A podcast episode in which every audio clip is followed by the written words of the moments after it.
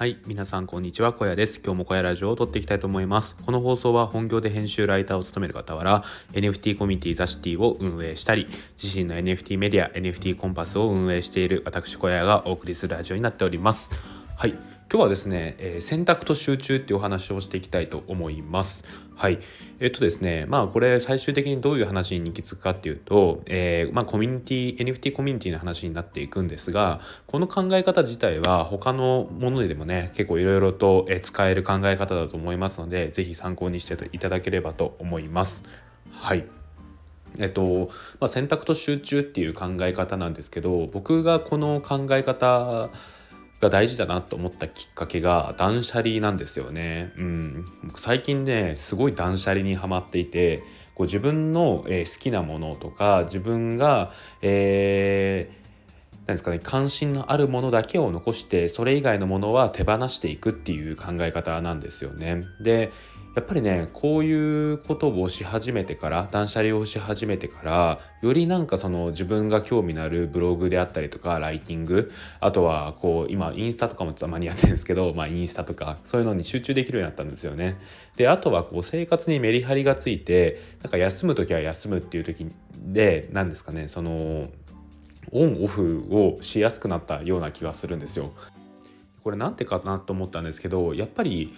洗濯のストレスが減ったと思うんですよね。うん。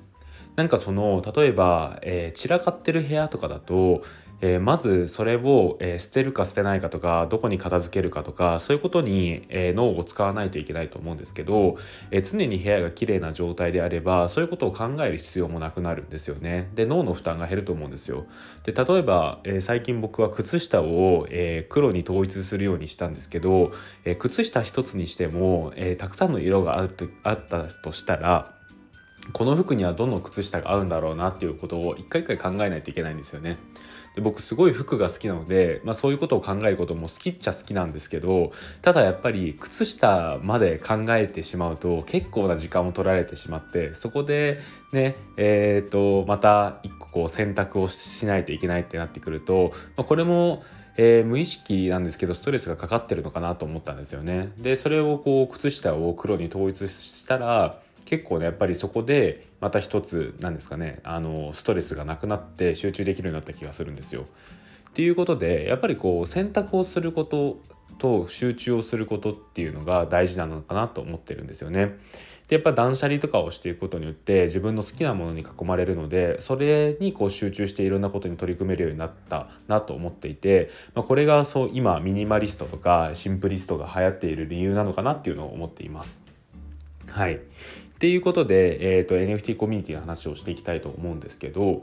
NFT コミュニティってたくさんありますよね。うん。まあ、本当に、えっ、ー、と、僕が雑誌を立ち上げた時っていうのは、まだそれでも少なかった方だと思うんですけど、今は本当にね、無数の NFT コミュニティが誕生してると思うんですよ。で本当にそうですね、えーと、僕のが運営している雑誌ティもそうですし、えー、有名どころで言うならば忍者ダオであとはティーマとかクールガールとか、えーと、他にも X2E ダオとかこうたくさんのコミュニティがあると思うんですよね。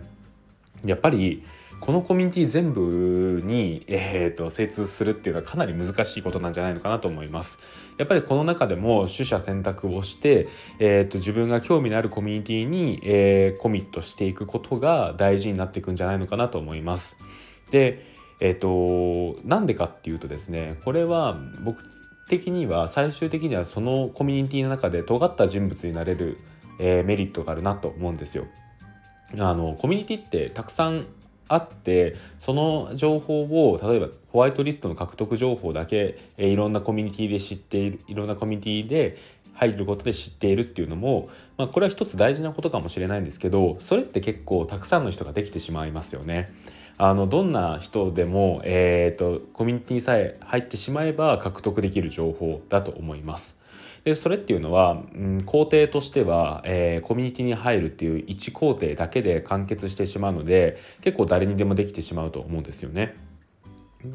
でで一方で、えー、コミュニティに集中した場合例えばザ・シティに集中した場合を例に挙げるとザ・シティでは、えー、こういうイベントが、えー、今回ありましたとかでそのイベントの中ではこういうことがあってこういうふうになりましたとかそういう、えより、え情報のえー、深いものをこう発信することっていうのは工数がよりかかるわけなんですよ。うん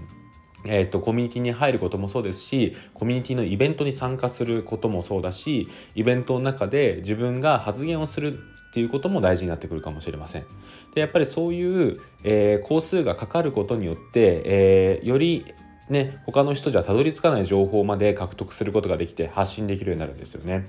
でこれは、えー、コミュニティの中でもまず間違いなく重宝されますよね。やっぱり、えー、そのコミュニティに関わってる人たちが知りたい情報とかあったら便利だなって思う情報を、えー、コミュニティにコミットすることによって届けることができるのでそれはやっぱりコミュニティ内ではかなり重宝されます。でまたさらにですねこれはコミュニティ外でも重宝されると思うんですよね。でやっぱり僕もそうなんですけど例えば LLAC とか今流行ってると思うんですけど LLAC でどういう動きがあるのかっていうのを、えー、っと自分が入るのはちょっとリソース的には足りないんですけど知りたいっていう思いはあるんですよね。でやっぱこの知りたい思いに対して答えてくれるのがやっぱそういう情報を深くまで知っている人だと思うんですよ。でそういう人がですねツイッター上とかで LLAC ではこういうことが昨日ありましたとかこういう動きがありましたっていうのを発信することで役立つ人っていうのは、えー、結構いると思います。うん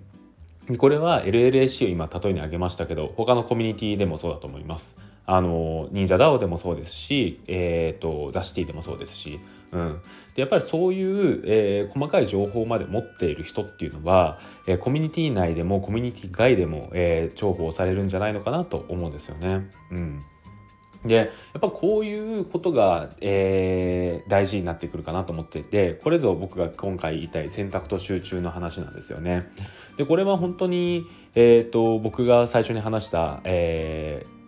副業とか本業とかで集中しやすい環境を作るそのミニマリスト的な発想ともつながってると思いますし、えー、とこういう、えーと、なんですかねコミュニティ NFT コミュニティの、えー、術っていうかそうですねあの重宝される、えー、テクニックとしても、えー、かなりいいんじゃないのかなっていうことを思っています。うん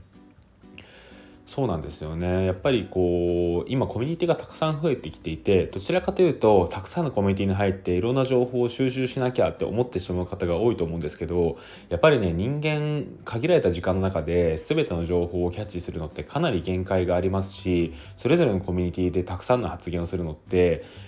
うん、僕は結構疲れちゃうのでやっぱりね一個のコミュニティに集中してやるっていうのがいいんじゃないのかなと思います。でねあのコミュニティが大きくなればなるほど例えばそのコミュニティの中の一つのチャンネルで詳しい人が重宝されたりもするんですよね。もうこれ本当代表的な例は忍者 DAO だと思うんですけど忍者 DAO の中で、えーと、例えば CNPJ の開発室っていう CNPJ の動きが一番わかるチャンネルがあるんですけどそこでの動きとかを全部把握してまとめる人とかが、えー、また細分化されていたりとかするんですよね。でこういう人たちがいることによって、えー、やっぱりこう CNPJ を詳しく知りたい人からはかなりありがたがられたりとかするんじゃないのかなと思います。うん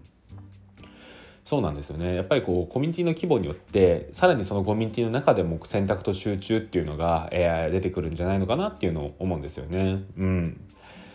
やっぱりこういう考え方っていうのはコミュニティもそうだし暮らしもそうだし仕事もそうだと思うんですよね。やっぱり仕事もたくさんのタスクがある中で今日はどの仕事を行うかとか、えー、どの仕事に集中すべきかっていうのを考えてやることっていうのは大事だなと思っていてそれをこう分散させてしまうと結果的に、えーと、効率が悪くなってしまったりとか仕事の出来として悪くなってしまうっていうことがあるのでやっぱり一個一個その集中って選択をして集中をするっていう、え考え方が大事になってくるんじゃないのかなと思います。